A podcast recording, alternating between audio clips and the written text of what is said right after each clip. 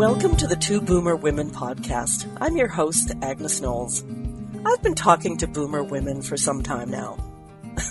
if I think about it, I suppose I've been talking to boomer women most of my adult life.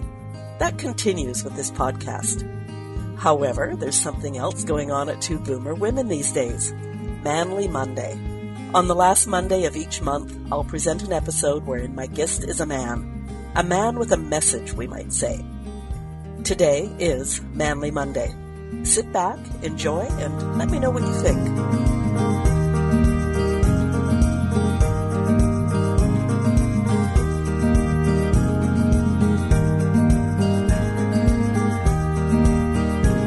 Welcome to the Two Boomer Women podcast. I'm your host, Agnes Knowles. It's the last Monday of the month again, so it's Manly Monday, our new feature where my guest is a man with a topic of interest to boomers. Today's guest has been a computer geek, and that's a term of affection, since 1973. I've known Bob for several years, online only, interestingly enough. I love his irreverence as much as I appreciate his knowledge and how he shares it so often. Bob Levin, welcome to Manly Monday on the Two Boomer Women podcast. Well, I'm so happy to be here. Thank you so much for inviting me. Okay, before we get started, how did you get started with computers when they weren't even close to being a home appliance? Well, I got into this industry, you know, computers and so forth, because I couldn't do two things, two other things. I wanted to be in theater. Now, technical theater, behind the scenes, you know, so forth. But you couldn't do that because you had to be in the union. To get into the union, you had to wait for somebody to die. So I couldn't get a job in that or television. And my other option was working in a factory building cars because I was born and raised in Detroit. Uh, and I didn't want to do that. So I wanted to do into something else. And computers looked very interesting. So I went and got some schooling on that and got hired by a company, Control Data Corporation, and uh, back in Minneapolis, and got sent to Minneapolis for training and was working on the big mainframes, um, the great big huge systems they had. And then I got transferred over into what they call the peripheral division, which was disk drives, tape drives, printers, card punches. Card punches? What's a card punch? Right? Card readers, all that kind of stuff, and started working on that kind of thing. And that just led into me working in different locations throughout the United States, uh, getting different jobs, different training, changing companies a number of times. And that got me into uh, a number of companies that were doing things that we would consider the internet now where they were communicating the computers together via a, a cable, right, and putting that together. And I started working for those companies. And then one day they they said, "Oh, by the way, Bob, you know, um, I was walking down the hall. They said, "See that thing in there?" I said, "Yeah." He says, "You have to support that now." I went like, "Okay, what is it? What is it?" He says, "It's something new called a personal computer." And uh, from IBM, and he says, That's yours. I went, Okay. I said, We got anybody to tell me anything about it? He says, Nope, go figure it out. So that got me into the computer, you know, personal computer stuff. And then that ran from there into all kinds of other different things and different companies and so forth. And I've just been playing with uh, computers, personal computers, because we don't really have mainframes. But interesting that we're beginning to turn back to the 1960s because we're going from PCs. We went from these huge mainframes in gigantic computer rooms. The, all the equipment was the size of, of freezers, you know, refrigerators. And then we went down to networking. We got down to PCs and to phones and so forth. And where are we going now? We're going to the cloud. And what is the cloud? Big mainframe computer systems right, that are sitting in warehouses and running. So we're all going there, and everybody's looking now for running software in the cloud. And we're right kind of back to what we were before, except us as individual people, we just don't touch that anymore. So, and we don't have to go down with a box of uh, punch cards and hand them to somebody to run the program anymore. So anyway, that's how I got into this here, and I've just been working on software, hardware, uh, PCs. I just don't do uh, many of the or too much on Apple equipment, even though they were the company down the street, right? Because I'm I was I'm in California now, been here a long time, and that little startup company down the street just didn't work very well for networking at that time, and I decided I wouldn't go to work for them. That might have been a mistake, you know if I had gotten Apple stock at that time. So who knows? hindsight, hindsight's always twenty twenty. Yeah, exactly. So you're one of the early adopters. Now I will just say that I remember those punch cards in the early seventies going to university and working with them but not having a clue what I was doing. So thank goodness I was part of a class that just used them for whatever data we were collecting or whatever. I can't even remember now. But, and also interesting analogy about I mean, I live on my computers and I do back up stuff to the cloud and I use the cloud. And for some reason, it never occurred to me that it would actually have to be a computer sitting in a warehouse somewhere. I always imagined it's up in the cloud, up in the ether. Up in the ether, you know, yeah. Amazon, AWS, uh, Google, uh, Apple, iCloud. Those are all basically huge storage computers sitting up in the cloud running the little programs that we want to have done. Right. So it's kind of reverting back around. Yeah. Yeah, that's great. Okay, let's start with our own computers. In this day and age, when terms like spam and scam and hackers and phishing and trojans and malware are all pretty common lingo, what oh my! We, what can we do to keep our home computers safe? Okay, so everybody wants to have everything they want to do on a computer, and they just expect it to be safe. Right? Unfortunately, it's not. So there are a lot of things that we as individuals have to do. You can't just rely upon or assume that it's going to be safe because nobody would ever want to go after, you know, you as a target. And heaven forbid if they ever do want to go after you as a target, because then you are really in trouble because there's not much you could really do about that. But most of us are not targets for a nation state to go after us or some other organization because we're just a whole bunch of people out there.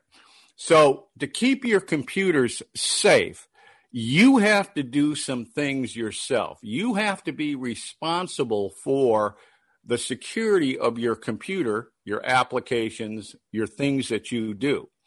Unfortunately, you can't just give that to somebody else. You've got to be responsible for it. Now, is that really difficult? In some aspects, it could be.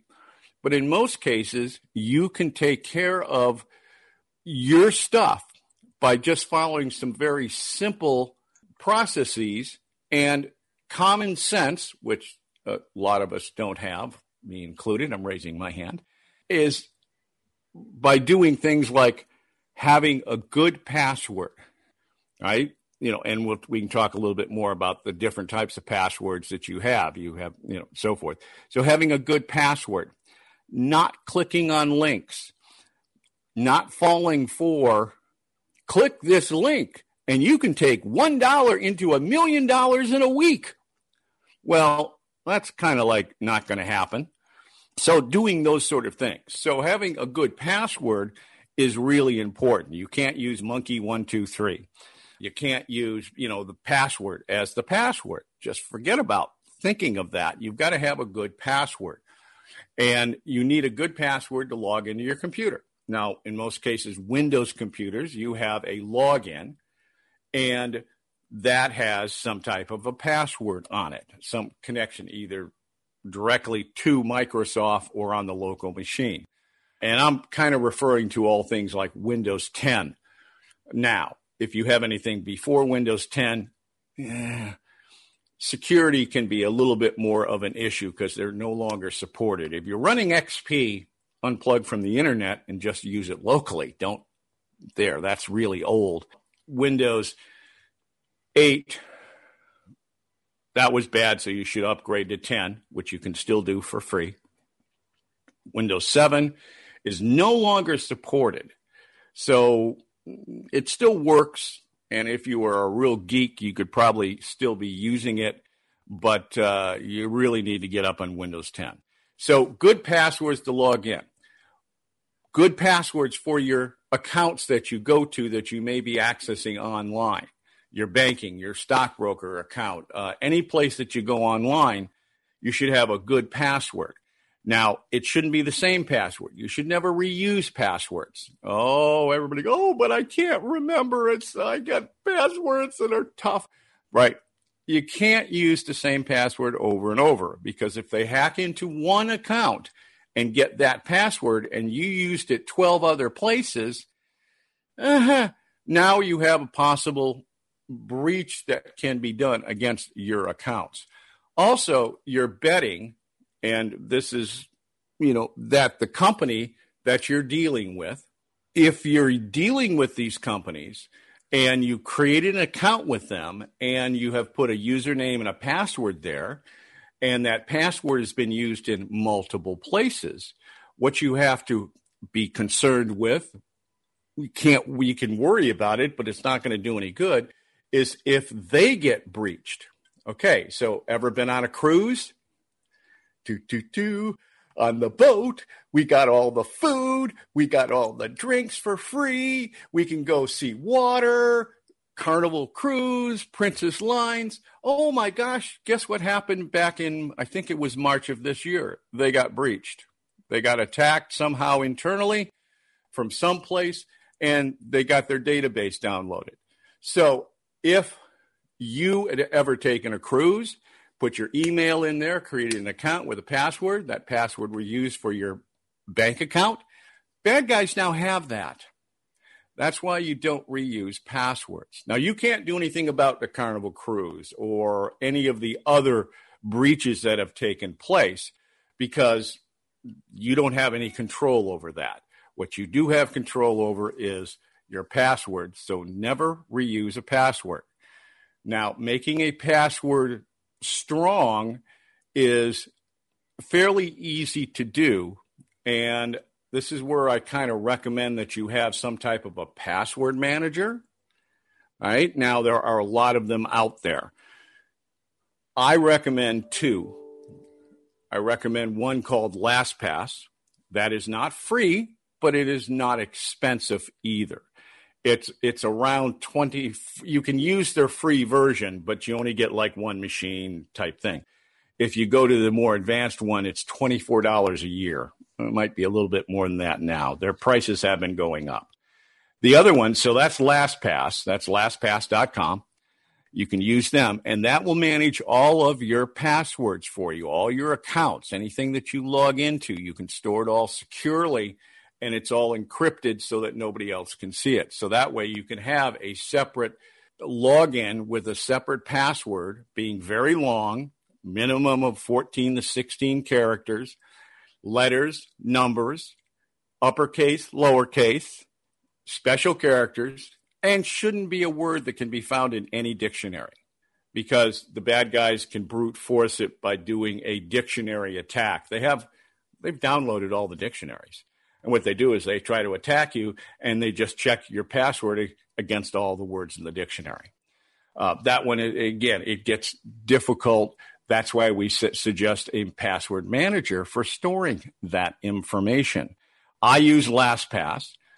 I am looking at and starting to use something called Bitwarden, B I T W A R D E N dot com and they offer a free version as well as a paid version and their paid version for individuals is like $10 a year something like that. It's really inexpensive and it does all the same things lastpass does. Now both of those are really good because their code has been checked so there's no back doors. Some of these companies that you can use they have access to your information so if there is a nefarious, use that fancy word, I should get a ding for that. Nefarious, um, I can't spell it, but I can say it. Employee, and they can go look at your account. They can get into your information. They can unencrypt it. They can see all that information. So you've got to watch which companies use. Bitwarden, everything is, is stored on your computer. All right. So it's not up, up in the cloud. It's not, the company can't go in and take a look at your stuff. Now, the biggest problem that you got to make sure that you have is that you've recorded your master password with these things. Write that down, put it someplace, right? Uh, and if you're a public computer, don't put it on a post-it note on on the back of your you know monitor or something. But store that information so they can keep and maintain all of the passwords for you. So when you want to go to your Schwab account or your Bank of America or your Wells Fargo or your whatever bank in Canada, uh, which I can't remember minute, uh, name of any of those banks, but you want to go there. When you go there with the browser, boom, it says, oh, you're going there. I will put your username and password, which we have stored in there, and you can't, you don't see it, so you don't have to remember what it is. Boom, and you get logged right in. I do that for all of my accounts. Everything I store is stored in one of these password managers. So, passwords, important. Don't reuse them and don't make them, you know, words in the dictionary. Don't use monkey123, which is the number one password that's used by people for some reason, and the word password, uh, because they check all those. Those are all kind of public knowledge. So, that's passwords. and I understand it's it, it it's like oh my god, what do I got to do all this work and everything? But just you know, and change your passwords periodically. That's a good thing to do. You don't have to change them every week. You don't have to change them every month, but maybe two times a year, every six months, change your passwords uh, for that. Also, if you are using a laptop and you're traveling with it, yeah, you should have the change the password periodically on that kind of stuff. So, especially anything important that's that's money related. So, that's kind of passwords. It could go on for another, you know, four or five hours talking about passwords, and I would put everybody to sleep, and they'd all be groaning. if I can interject for two seconds, sure, can.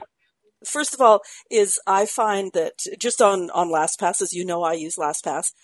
As I get more and more paranoid, I guess about what's out there in the ether that we talked about is I find I'm using longer and longer, more complex passwords. But LastPass has a password generator, so I just wanted to add that in. Correct. And now I'm not going to remember what the other thing was, so we can keep on going. okay. All right. Now you kind of brought up spam, which is a spam is just any definition of spam would be any email that you receive that you don't want. I mean, that could be Agnes sending me an email and I don't, I could care less. That would be considered spam. Also, all those ads. I mean, I got checking my email today. I probably got 10 or 12 things about, you know, uh, you know, this program, that program. Oh, sign up for that. You can make a million dollars, blah, blah, blah. That's spam you can't do a whole lot about protecting that. Now, there are, depending upon which email client you're using, if you're using Gmail, they do some filtering there, try to get it out of your, your main box. If you're using like Outlook for your mail from your website or whatever, you know, they, there's some filtering there. But you can't stop spam and trying to complain to it and calling the authorities and saying, you know, I'm getting this message from that Nigerian prince. Which did you did you hear that he did pass away? And when they went into his house, they found all these gold bars that he'd been trying to give away for you know years, and nobody took him up on it. Joke. Okay. All right. So spam is just something that's that's there. You just got to live with it. You can't get cranky. You can't get mad. Just delete it. Now, what you have to remember with email is that there are there can be attachments and there can be links. So to protect yourself, number 1, don't click on those links. Just don't click on those links because that's how your computer can get infected with malware when you click on those links. When attachments come in, you've got to really be careful that that attachment is actually something from somebody you know and you were really looking for it. If you're not, then you click on it. It could be a bogus program that can put malware onto your computer. Now that malware, and we'll we'll segate into that a couple minutes because I want to talk a little bit more about that. That malware could be something like ransomware, right? And we've all heard that, and we'll talk just a little bit about what ransomware really is.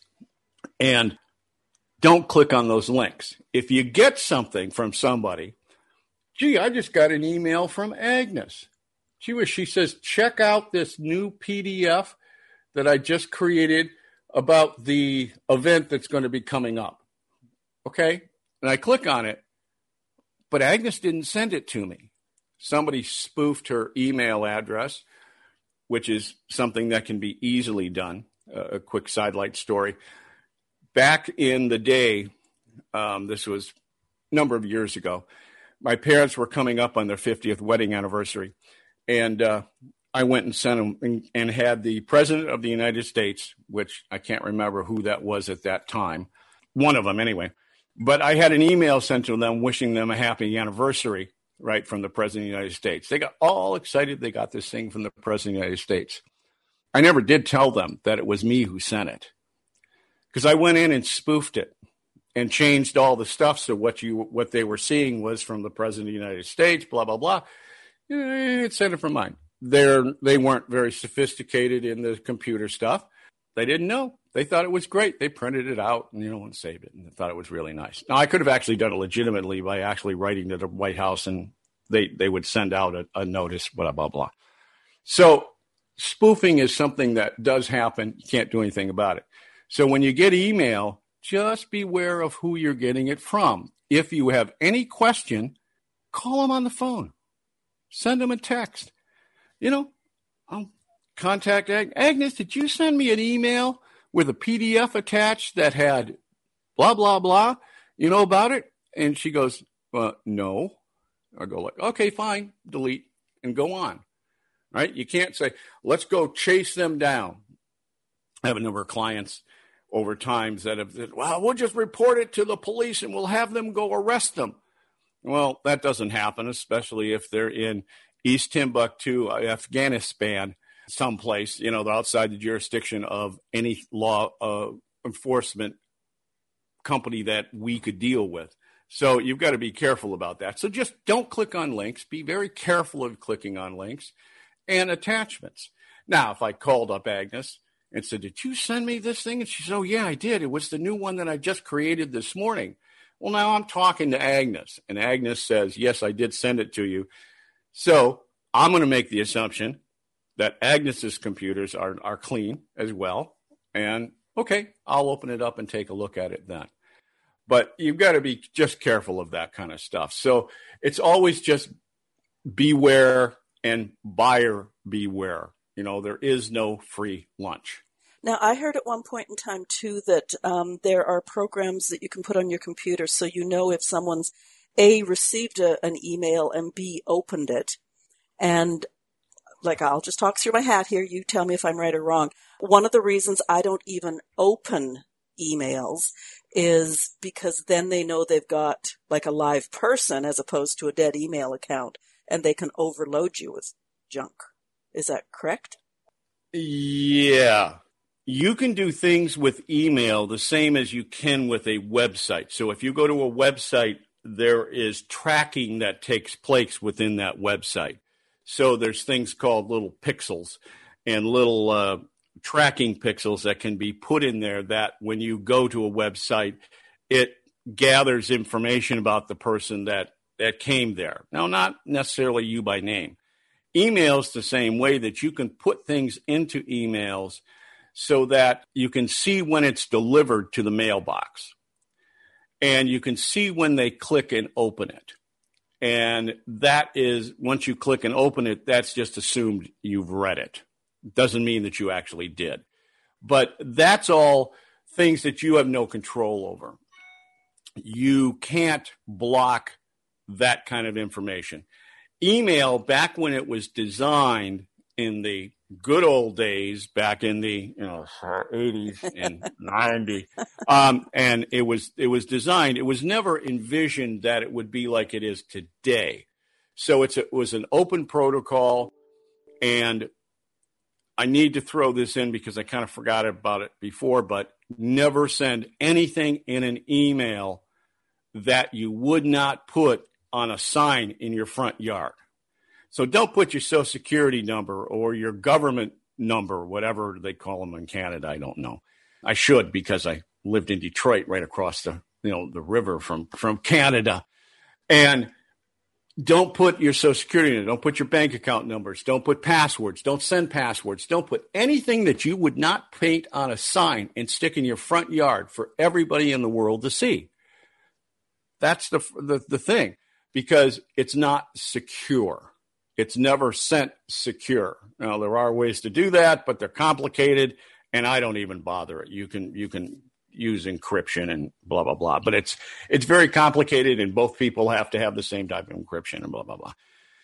So with that type of thing with email, you can be tracked that it's going to be opened. So there's not much that you can really do about it. Marketeers are using it. Now the world is changing a little bit. They're getting more protection. Apple, you know, has got this do not. Um, they they've got the new privacy kick, right for for basically surfing the web and that kind of stuff. Their email is as secure as it can be, still not as secure as we might all want it to be, but there's nothing we can do about it. Gmail and all those other things, they try to filter a lot of that stuff out. But still, it's it's going to be something if you get an email I can see that if I have turned those bits on with my sending, which is confirmation of delivery and that kind of stuff, there's nothing you can really do about that. And the same thing if you open it. So, yeah. And they go ahead. No, I was just going to say in terms of, you know, say say I have to get a password to you, would it work to send you the first half in one email, open another email and send you the second half without saying what it was? So you know that I need to send this to you and there that that isn't that isn't a, uh, a strategy that can be done. There's no real secure way for me to give you the password other than me being standing next to you, which today might not happen, uh, and wearing my mask.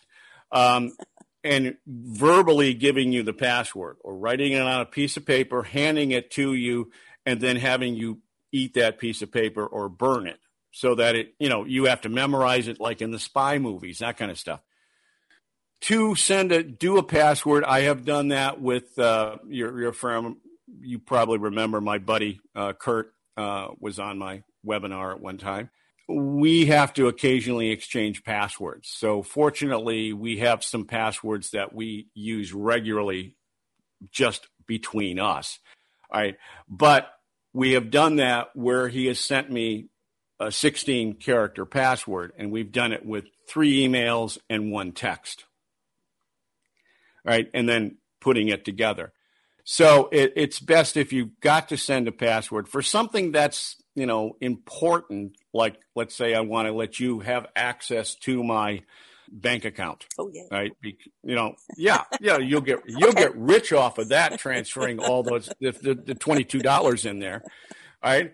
Where i could send you you know two emails with you know the first part the last part and then maybe then i could text you the rest with just the password with no explanation of what's in it or not.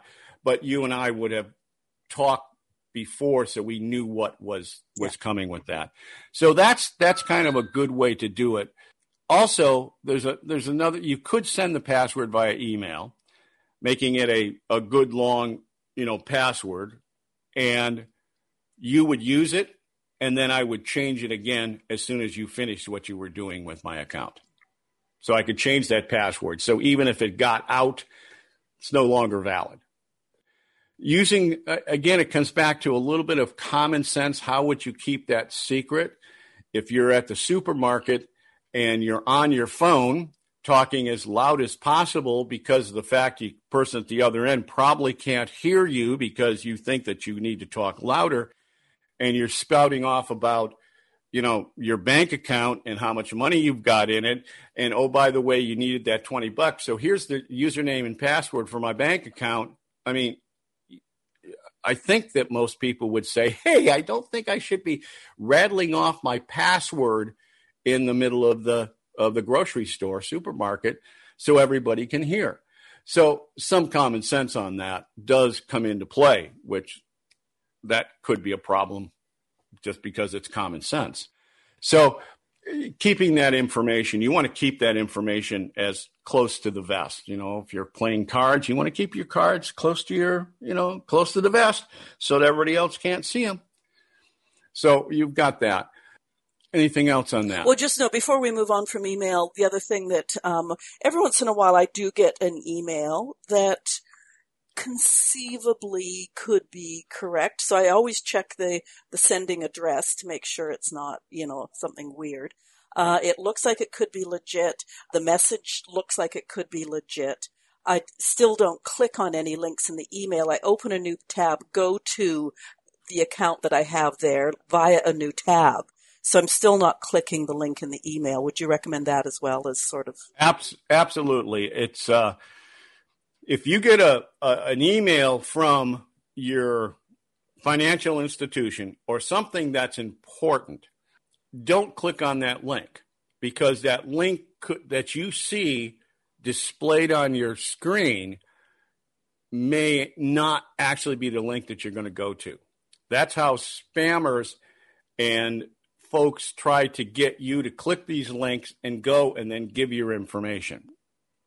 So you've got a link in there for uh, you know Bank of America. That's boa.com, right? I mean, I know that URL. I don't bank with Bank of America, but I know their URL. WellsFargo.com. I don't click the link inside of the email. I open up a browser and go there. Same thing for the IRS. The IRS will never call you on the phone, ever in the United States. The IRS does not call anybody ever. So if you get these phone calls and they say go to this link, you know, no, no, no, you know, just basically hang up. But the same thing in an email is they craft the email to make it look like it's coming from that institution. They also set up a website that looks exactly like Bank of America, Wells Fargo, San Jose Credit Union, different things like that and then they put that link in there. You click on it, you go there, and you think that it's that institution. You put in your username and your password because you're not looking at the link that's up in the in the browser display line up there, and now you've given them your username and your password. So always go directly to anything that's important to you. Don't just click those links because it's convenient. Yeah. I know that Canada Revenue up here, same as the IRS, all they do is they'll send you a message saying, basically, you've got mail. Uh, no links, nothing. So then you do have to go to another browser, log into your account, and see what they're saying to you, or you know your assessment or whatever. Yep, yep. Okay, that sounds that sounds valid. Yeah, yep. yeah. Because they have their own internal mailing system. Yeah. So you've just got to be careful out there on what you're clicking on and clicking on in stuff in emails is just not really a great idea. Now, there are, I mean, some of these places they do password resets, you know, so if you forgot your password for this, you click the link, they send you an email with a link in it. Well, as long as you know that you're on the real website for the bank or whatever, and you have clicked the forgot password, which is one of the reasons why a password manager is really good because it keeps that information. You don't have to remember it, and it, it always does. You know, you just got to be careful about that. I mean, again, it's one of those subjects that we could talk about uh, what ifs for quite a while. Yeah, yeah. So just before we move on from computers, because I do have some other questions to ask you. At one point in time, I think I was asking you about just computer security, um, and you said Windows, Windows Defender is one of the better ones you can do. Is that still pertinent or? Yep, that's still just fine. Having a quote, and I'm doing the yeah, air, air, quotes, quotes. Yeah. air, air, air quotes, having some type of antivirus software or security software on your computer is important to have. You shouldn't be running without it. With Windows 10, it comes with Defender. That's the name of the program. which if you are running Windows 7, I will give Agnes the, the link for this, but I do have a, a little training program and a thing of how to upgrade Windows 7 to Windows 10 for free. You can still do it for free. Doesn't cost you don't have to pay any money at all. I'll give you that link when we get okay. done with this here, so you can put it in your your your your notes.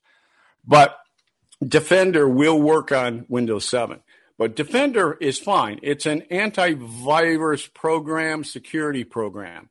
Now, the thing is, you can't just say, oh, I've got it on there. I don't have to worry about anything, right? Oh, I can just go anywhere I want and do whatever I want. It's not going to prevent malware or viruses or things like that getting into your computer unless they already know about it. So it kind of blocks stuff it already knows about. There is a thing called zero days.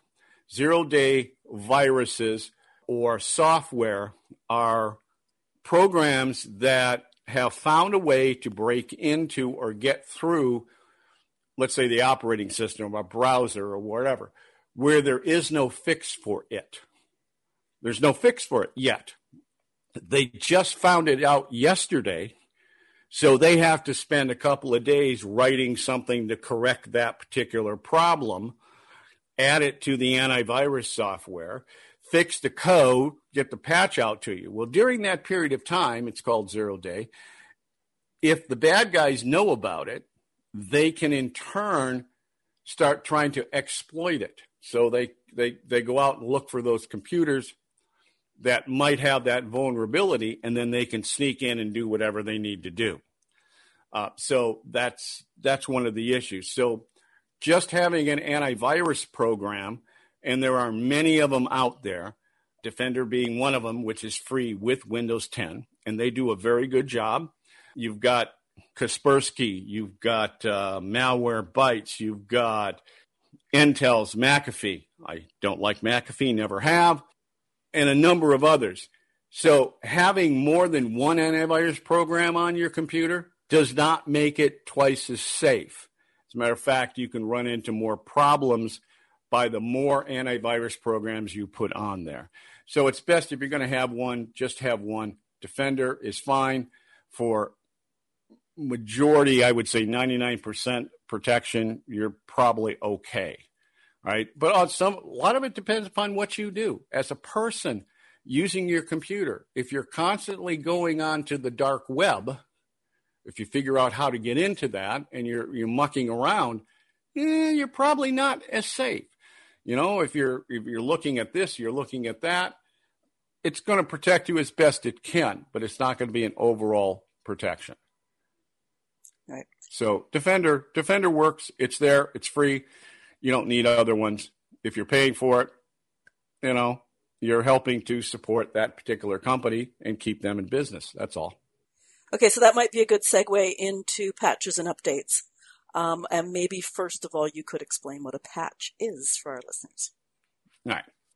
All computers, all programs are written with software of some type. There's different languages that they can be written in and so forth but your computer just doesn't run because you want it to run. It has an underlying software, in this case, we call an operating system running on it Windows 10, Windows 7, iOS, Android. All of those are softwares that are written, and there are millions and millions of lines of code that go in there. That means nothing to you or me when we look at it when they write these things, a lot of times they make mistakes. They mistype a character, or the assumptions that they made when they wrote that series of code, you know, maybe this particular function is a thousand lines of code. And they goofed up. They weren't thinking, they didn't know, they just made a mistake.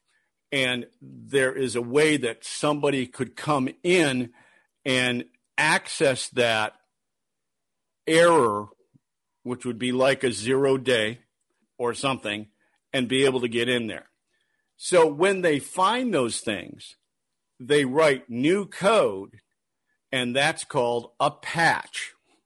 and that gets downloaded to your device and then installed to alleviate that particular error in the code. So that's what a patch is. Now, all companies, 99% of the companies do patches and updates. Updates are may include patches as well as new features or they've decided to change the background of whatever you're looking at from you know blue to aqua. Okay whatever. That would be like an update or something to it or they've added a new feature. So patches and updates come out and in most cases they come out on a regular basis so did that answer your question of what a patch is yes absolutely yeah thank you okay so now we want to make sure that we are actually doing patches and updates. Doesn't matter if it's a phone, doesn't matter if it's a computer, uh, a laptop, a desktop, Apple, whatever, you want to do your patches. Now, Microsoft does patches on a, on a schedule.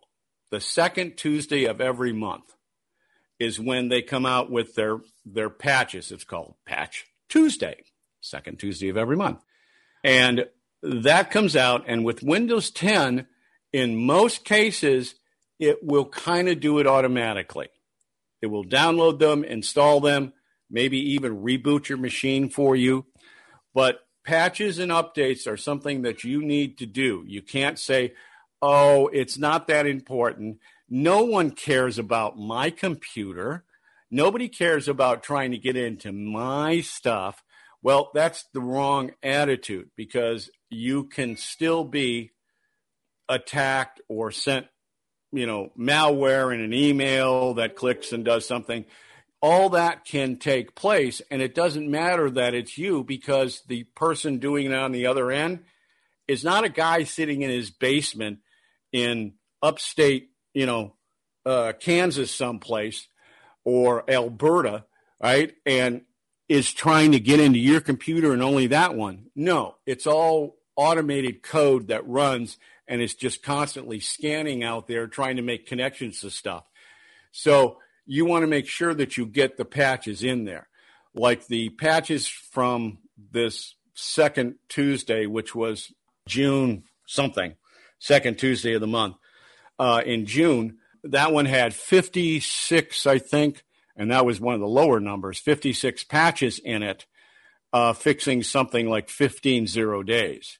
Now, a lot of them you, you wouldn't be concerned with. All you need to know is you need to do your updates from that and update your computer. Same thing with your phones.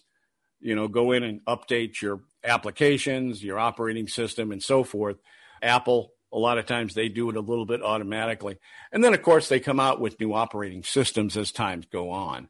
And they are supposedly better than the last version, but usually there's a whole bunch of errors in those and they have to patch those. So update your computers. If you're running Windows, I would check it manually at least, you know, middle of the month. I would check it, and that would be, you know, I, I, I could go through the little procedure here, but it's basically um, you can click start button, type in updates, and that would be one way to get to it. There's like five ways to get there. But make sure that you have your most current operating system updated with the patches from Microsoft. Same thing for your phones, Android, iOS. Only problem you can run into is like you have older systems. If you're running Windows 7, there's no new updates for it because they no longer support it. So you won't get any new patches or updates. Same thing with like my Android phone. It's five years old. Problem is, I can't update the operating system anymore because the vendor isn't, in this case, LG, it's not updating it. So uh, that can be also an issue, you know, for it. But I basically use it as a phone only, uh, and and basically getting text. So I mean, I don't run any other other than my Kindle program on it to read my stupid little uh, space adventure stories. So I will you know, that's it. So patches, updates, do them. It's so important that you do them. uh, Microsoft and all these other companies want to be able to have you get those patches, but you've got to take some responsibility to make it responsibility to make sure that you are adhering to their schedule. Right. And I must admit, over the years, you know, uh, you can be known to rant from time to time, but it's always reasonable. And uh, I have improved my habits and all that stuff so much in the last few years since I've known you. Now, unfortunately, I am looking at the clock. Backups. Can you touch on backups? as well. Backup, backup, backup. That's the, the thing. You need to back up the data on your computer. Does not mean you need to have a full backup of everything in your system, like a you know full disk image, even though you can do that. But if something happens, like you get hit by ransomware, they encrypt your hard drive, you can't get to your data. If you don't have a backup, you might have to try paying them. And I've had I had a customer do that where they got hacked, ransomware came in, encrypted the data, they got a request for, you know, $2,000 to get it. And problem was I would have told him I said, "Screw, don't pay him." Well, it turns out that he didn't back up his data.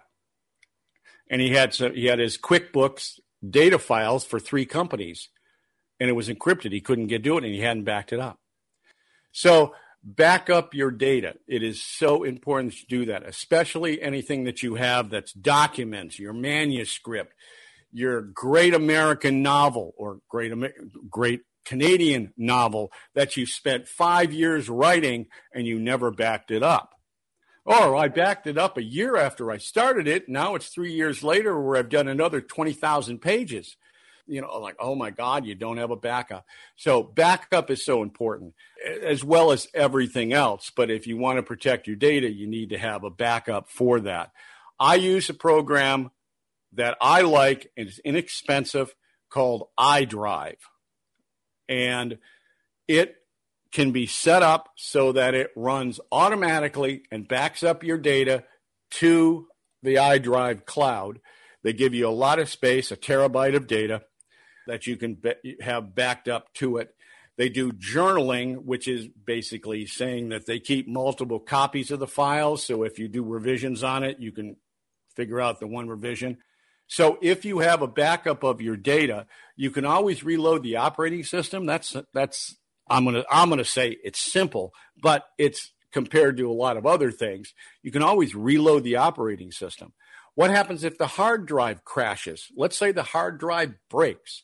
Now, if it's a spinning drive or an SSD, or you run over your laptop uh, with your car as you were, you know, putting it in there, you dropped it, the car rolled, ran over it, you crashed, boom.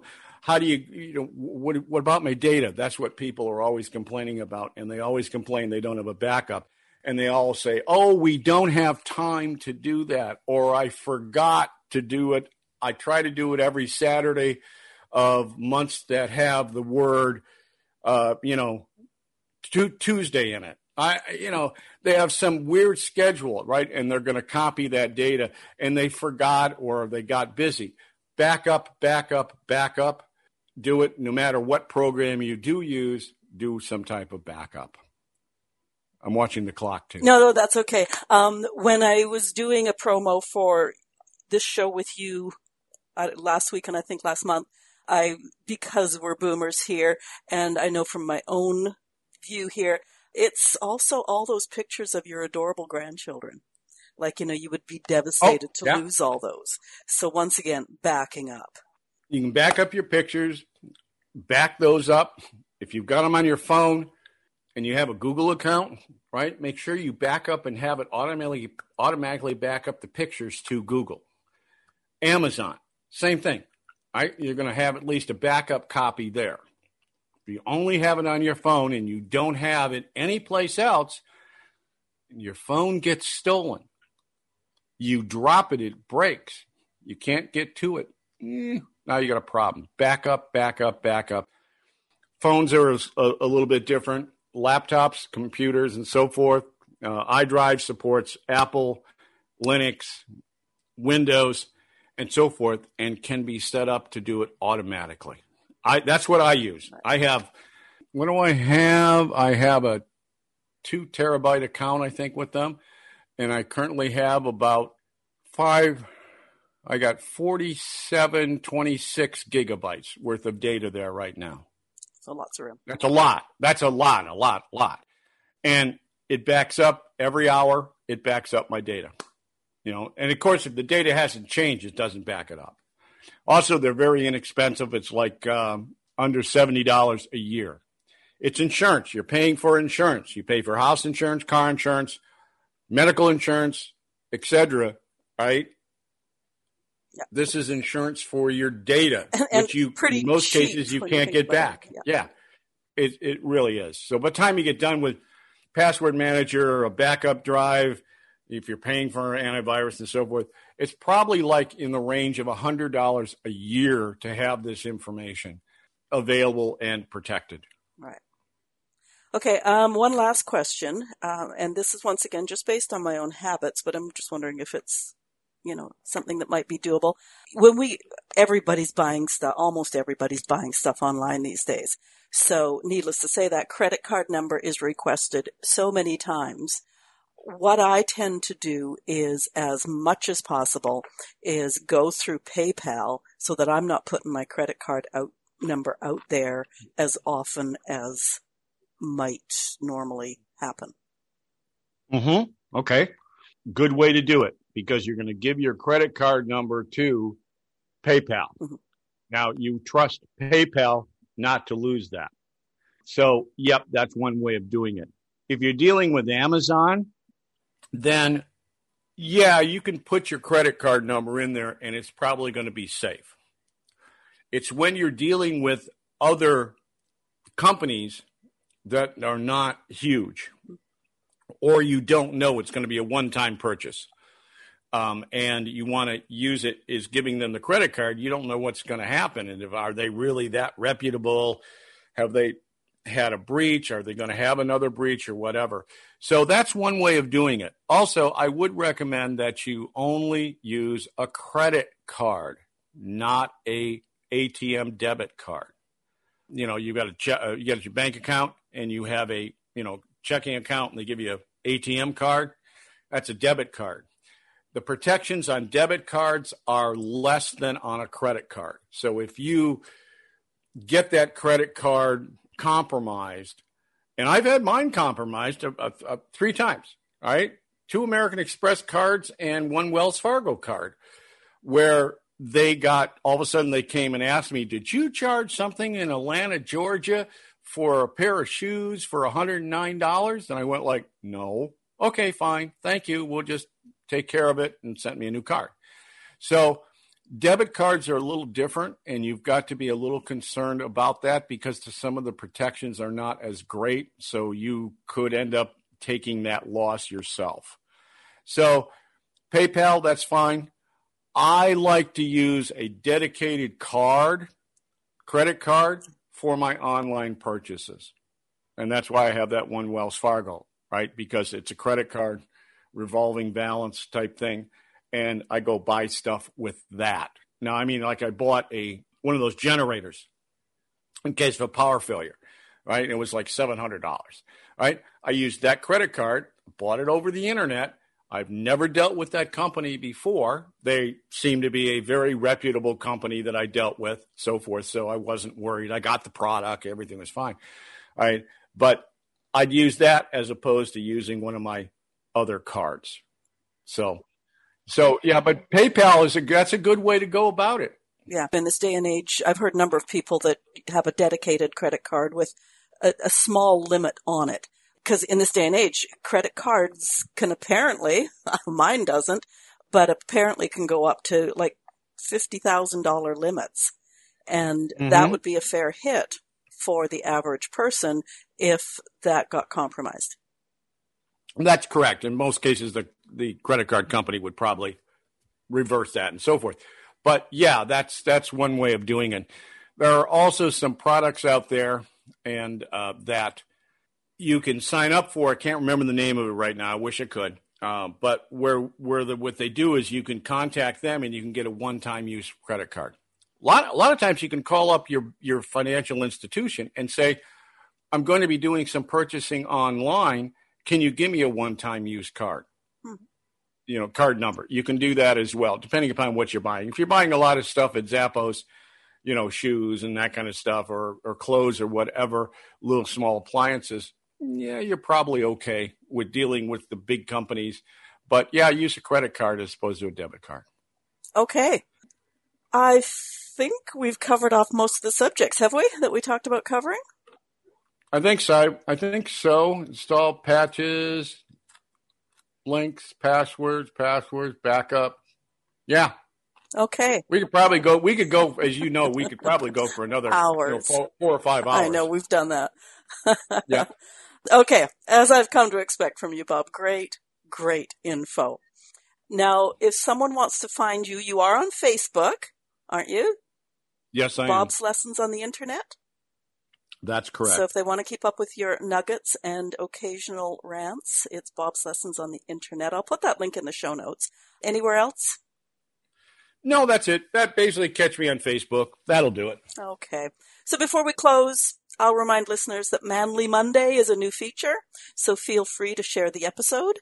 Next month, my guest, I'm almost positive, will be a young man, a holistic nutritionist. So that'll be of interest to many of you. If you have comments on today's show, leave them where you listen to podcasts or go to twoboomerwomen.com forward slash join dash the dash conversation. You can help us grow too by leaving stars, and I do appreciate that.